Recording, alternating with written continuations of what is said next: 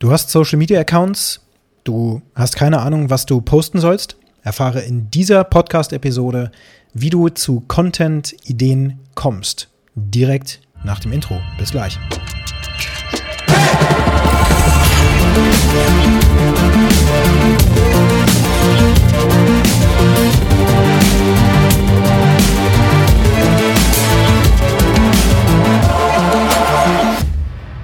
Kurz vorm Wochenende sitze ich hier in meinem Büro, habe gerade für die Business Warrior Challenge, die am 3.7.2022 zum ersten Mal startet, drei Videos aufgenommen, sie geschnitten und gepostet.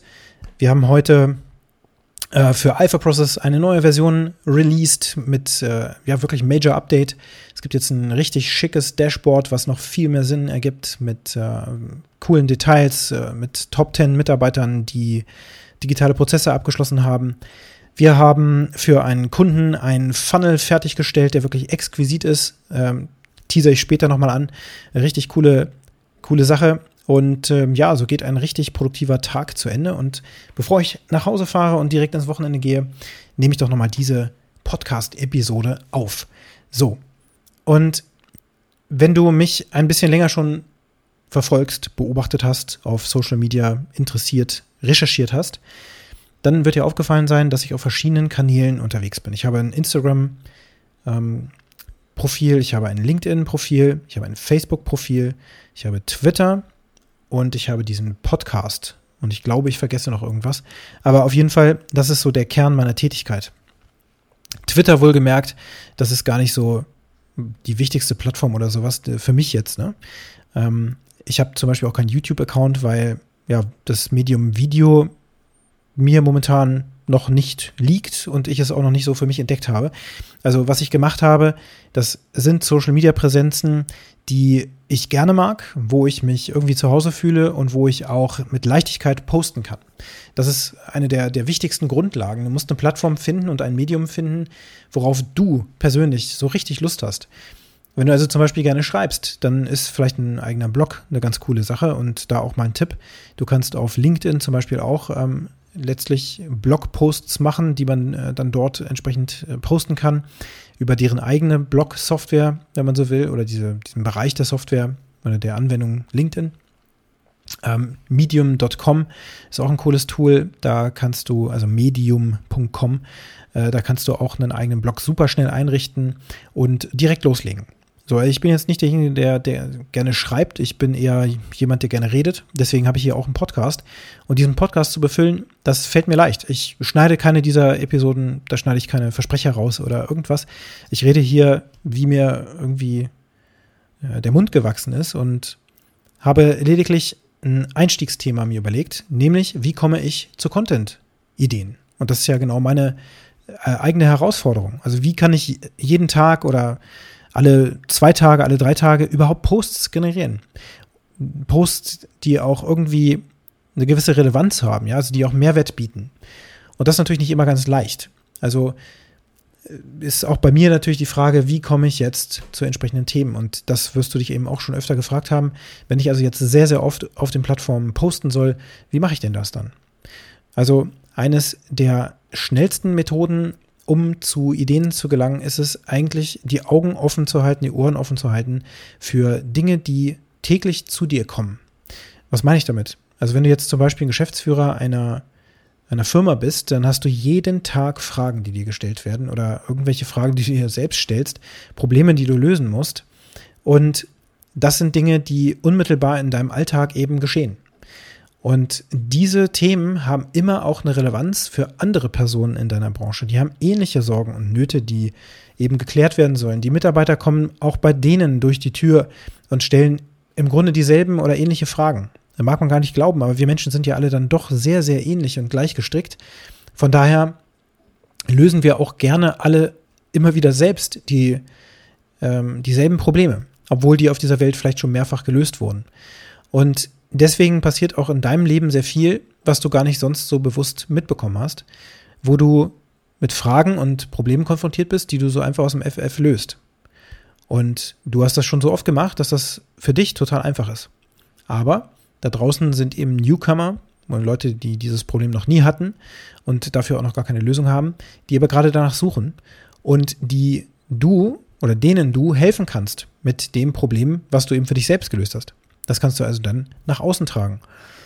Ähm, zum Beispiel in meinem Fall, ich habe nach einer effektiven Möglichkeit gesucht, ähm, eine Software einzuführen, mit der ich meine ganzen Kundensysteme ähm, monitoren kann, IT monitoren kann, damit ich dann schon proaktiv auch steuern kann, auch überprüfen kann, ob die ähm, IT-Dienstleister der jeweiligen Kunden ähm, ihre, ihre Arbeit richtig machen und ob die Systeme alle erreichbar sind und die Firmen im Grunde arbeiten können. Denn das ist auch in meinem Alltag immer wieder so gewesen in den letzten 14 Jahren, dass es gerade in, also das hat auch aufgehört, jetzt in den letzten drei Jahren ist das überhaupt nicht mehr so stark. Aber so in den ersten elf bis zwölf Jahren war es eigentlich fast jede Woche so, dass ich ins Büro kam und irgendein System ging nicht. Christian, unser Bildserver ist down. Und Christian hat aber diesen Bildserver auch selber aufgesetzt, weil er einfach am meisten Erfahrung in dem Bereich hatte, zu dem Zeitpunkt zumindest. Und da war ich dann auch eben schnell derjenige, der dieses Problem als nächstes gelöst hat. Das war nach Vorzeiten von Checklisten und so weiter, dass das auch andere machen konnten.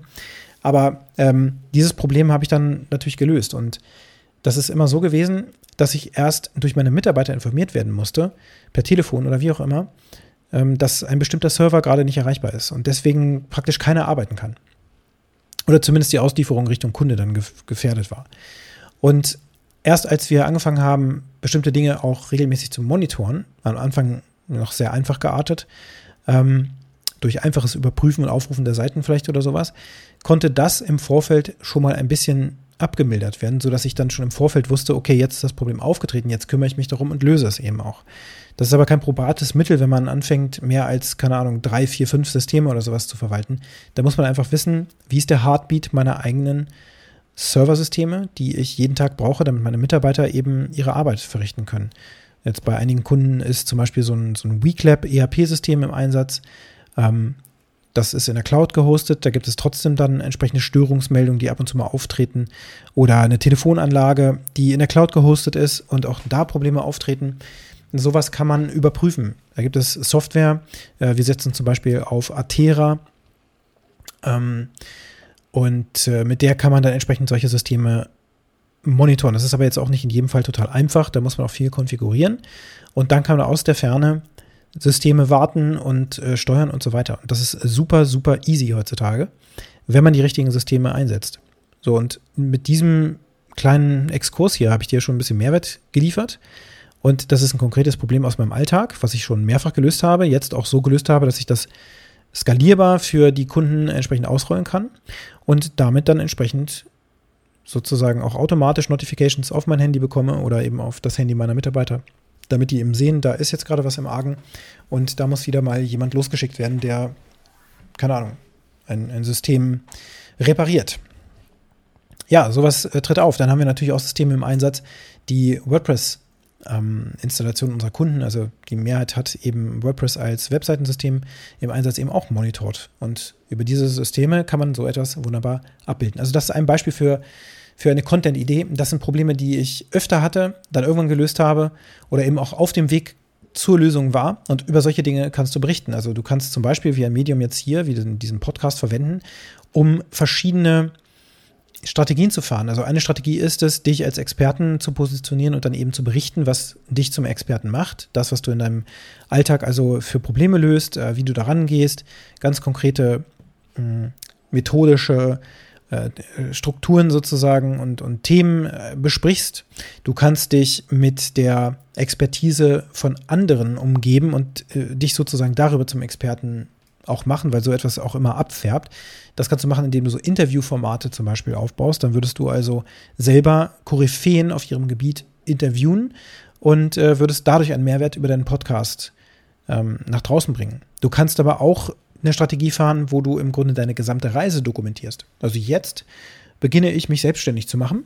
Und mein erstes Problem, was ich ja lösen muss, ist im Grunde, dass ich jetzt ähm, die, diese ganzen Formalen, Formalien ausfüllen muss. Ich muss mein Unternehmen anmelden, ich muss äh, dies und jenes machen, ich muss einen Businessplan schreiben und ich brauche eine Webseite und so weiter. Und über diese ganzen äh, Themen sozusagen tagebuchartig dann zu berichten, um zu erklären, was du machst, worüber du gestolpert bist, deine Learnings und so weiter praktisch wirklich als Tagebuch genutzt, ähm, ja, nach draußen geben. Das ist gerade in meinem Leben passiert und davon kann auch ein anderer profitieren. Das Grundprinzip muss immer sein, dass du Inhalte nach draußen gibst, die einen Mehrwert für andere bieten, also wo sie etwas lernen können, wo sie dranbleiben können, wo sie Bock haben, dir zuzuhören. Natürlich muss man auch berücksichtigen, dass es Plattformen gibt, wie zum Beispiel Instagram, wo es auch sehr, sehr wichtig ist, sich als Person zu zeigen, also als, als Privatperson. Ich ähm, nehme immer gerne auch solche Profile wie zum Beispiel von Grant Cardone oder sowas, das ist ja ein Milliardär, der es absolut geschafft hat und äh, der super viele Posts absetzt äh, über seinen, seinen täglichen Alltag. Mit seiner Familie ist er hier, äh, dort auf einer Yacht unterwegs und so weiter. Das sind natürlich coole Sachen, die der macht. Aber sowas kannst du auch in deinem Alltag machen, weil du auch einfach dann vielleicht mit deinen Kindern gerade im Zoo bist oder sowas. Und du fragst jetzt vielleicht immer, wen, wen soll das denn interessieren? Das ist totaler Schwachsinn. Das interessiert sehr wohl, weil dich das als Person nahbar macht. Und wie gesagt, Personal Branding nochmal zurück dich als Person kennenzulernen, schafft Vertrauen.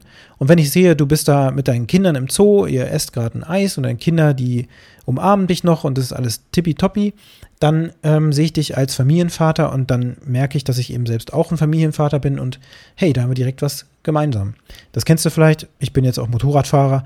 Wenn man mit dem Motorrad irgendwo unterwegs ist oder sowas, da wird sich immer schön gegrüßt, da ist man sofort im Gespräch, man kann sofort fachsimpeln über das, was man da vorfindet, ne? dann fährt man auf irgendeine Raststätte oder so, äh, was, Raststätte, auf, auf so einen äh, äh, Parkplatz oder sowas, wo die Motorradfahrer sich treffen.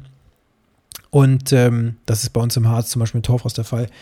Äh, ist noch eine Portion Pommes oder sowas und da sind immer Gleichgesinnte und man braucht ja nur gucken, was sind da für Motorräder und dann kann man fragen, hey, was hast du denn da für eine Fußrastenanlage oder ähm, was ist denn das für ein, für ein cooles Gerät, was du hier gerade fährst oder sowas, ja. Da ist man sofort im Gespräch, man ist sofort per Du und man ist sofort in dieser Community irgendwie akzeptiert und drin. Und so können wir direkt auch ähm, anfangen, Gespräche zu führen und uns dann eben entsprechend auch kennenlernen. Das öffnet die Tür. Und sowas kannst du eben auch haben auf Social Media, wenn du dich da also als Privatperson auch beginnst zu zeigen, zusätzlich zu dem, was du auch als Experte oder wie auch immer äh, in deiner Strategie du das jetzt gerade machen möchtest ähm, was du da nach außen gibst, so dass die Menschen eben wieder Vertrauen zu dir bilden. Also wie kannst du weiterhin Themen finden, indem du natürlich dafür sorgst, dass du achtsam durch dein Leben gehst und schaust, was für Dinge treten denn da auf und wie kann ich mich hier heute als nahbaren Menschen zeigen? Und dazu dann entsprechende Medien mal zu nutzen und sich auch mal zu trauen, einfach mal eine Story ähm, rauszuhauen und zu erzählen, was du gerade für ein tolles Learning hattest, weil du anfängst, ähm, bestimmte Bücher zu lesen. Ich jetzt zum Beispiel zum Thema Marketing und so weiter, ähm, bilde mich da kontinuierlich natürlich fort. Kann dann also darüber über meine Learnings zum Beispiel berichten. Und das könnte ich jeden Tag machen, indem ich ähm, ja einfach meine, meine Learnings anderen Menschen zur Verfügung stelle, zu teilen. Ne? Und äh, andere, die darauf aufmerksam werden, haben dadurch Mehrwert und dann wird das auch weitergeteilt, dann wird es weiter erzählt und dann erinnert man sich auch dran, ach Mensch, da war doch dieser Guy, der hat doch gerade was über Personal Branding erzählt und jetzt hat mir meine Marketingabteilung erzählt, wir müssen uns hier irgendwie Personal branden. Na cool, dann habe ich doch hier irgendwie den, den, äh, die Verknüpfung. Das kann natürlich auch sein, dass die Marketingagentur mal irgendwann über einen solchen Podcast stolpert und dann dem Geschäftsführer empfiehlt, da solltest du mal mit diesem ähm, Menschen sprechen, denn der scheint irgendwie zu wissen, was er da von sich gibt. Ja, also das machen wir ja fest an den Inhalten und ähm, an, der, an dem Selbstbewusstsein, aber auch, wenn wir dann ein bisschen recherchieren, was steckt dahinter, am konkurrenten Bild, was wir abgeben. So, also das ist eine Idee, um dir zu helfen, für Content zu sorgen auf deinen Plattformen. Ähm, und je nachdem, welches Medium du eben nutzen möchtest, kannst du das eben natürlich dann per äh, Text machen, indem du dann das einfach tippst, beispielsweise in einem Blog, vielleicht noch ein paar Fotos reinbringst oder eben auch gerne mit Videos arbeitest ähm, oder eben auch dann mit Fotos.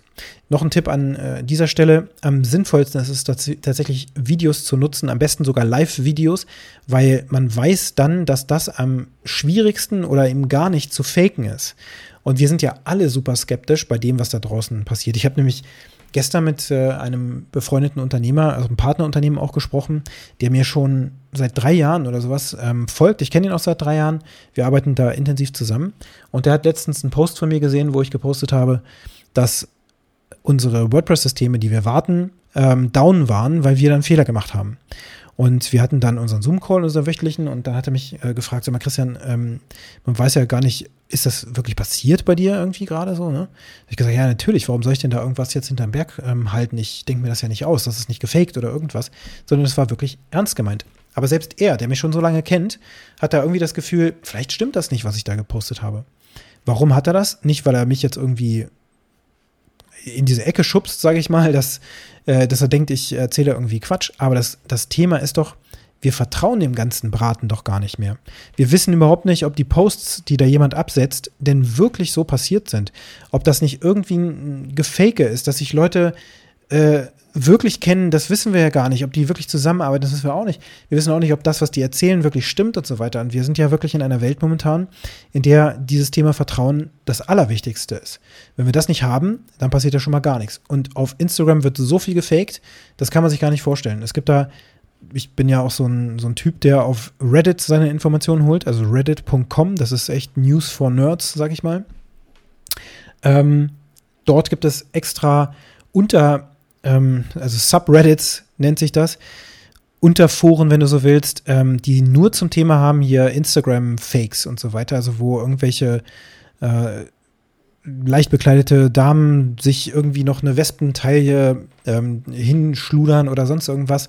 Oder ähm, wie das da auch mal aufgedeckt wurde, eine Fitnesstrainerin, die wohl auf Snapchat Live-Videos gepostet hat und ja, Menschen im Grunde Hoffnung gegeben äh, hat, dass die alle super aussehen können und so geht ihr Fitnessprogramm und so weiter, super viele Follower. Und dann irgendwann gab es so einen Glitch, sie hat das Handy ein bisschen falsch gehalten oder sowas. Das hat sich herausgestellt, dass sie einen Live-Filter drüber gelegt hatte, sodass sie mindestens mal fünf Jahre jünger aussah. Und dieser Filter ist dann kurz mal weggeswitcht und ähm, ja, da war das Gesicht dann zu sehen, alle erschrocken. also extrem war es natürlich auch nicht. Aber dieser Filter war eben kurz weg und ähm, ein Riesenaufschrei in der, in der Follower-Gemeinde. Das wurde auf Reddit gepostet, das ging viral und so weiter, dass diese Person faked. Und die hat dann mehr, einen größeren Shitstorm ausgelöst, als sie jemals an Followern hatte. Und äh, ja, dieses Thema, dass wir den Leuten gar nicht mehr trauen, das ist ähm, omnipräsent heutzutage. Hm. Apropos trauen, wenn du Lust hast, dann trau dich doch mit mir Kontakt aufzunehmen. Du findest mich auf Instagram, auf Facebook, wie ich schon sagte am Anfang, und auf LinkedIn über meinen Namen Christian Nolte oder eben auch auf businesswarrior.de. Und ich freue mich von dir zu hören. Aber jetzt erstmal einen produktiven Tag.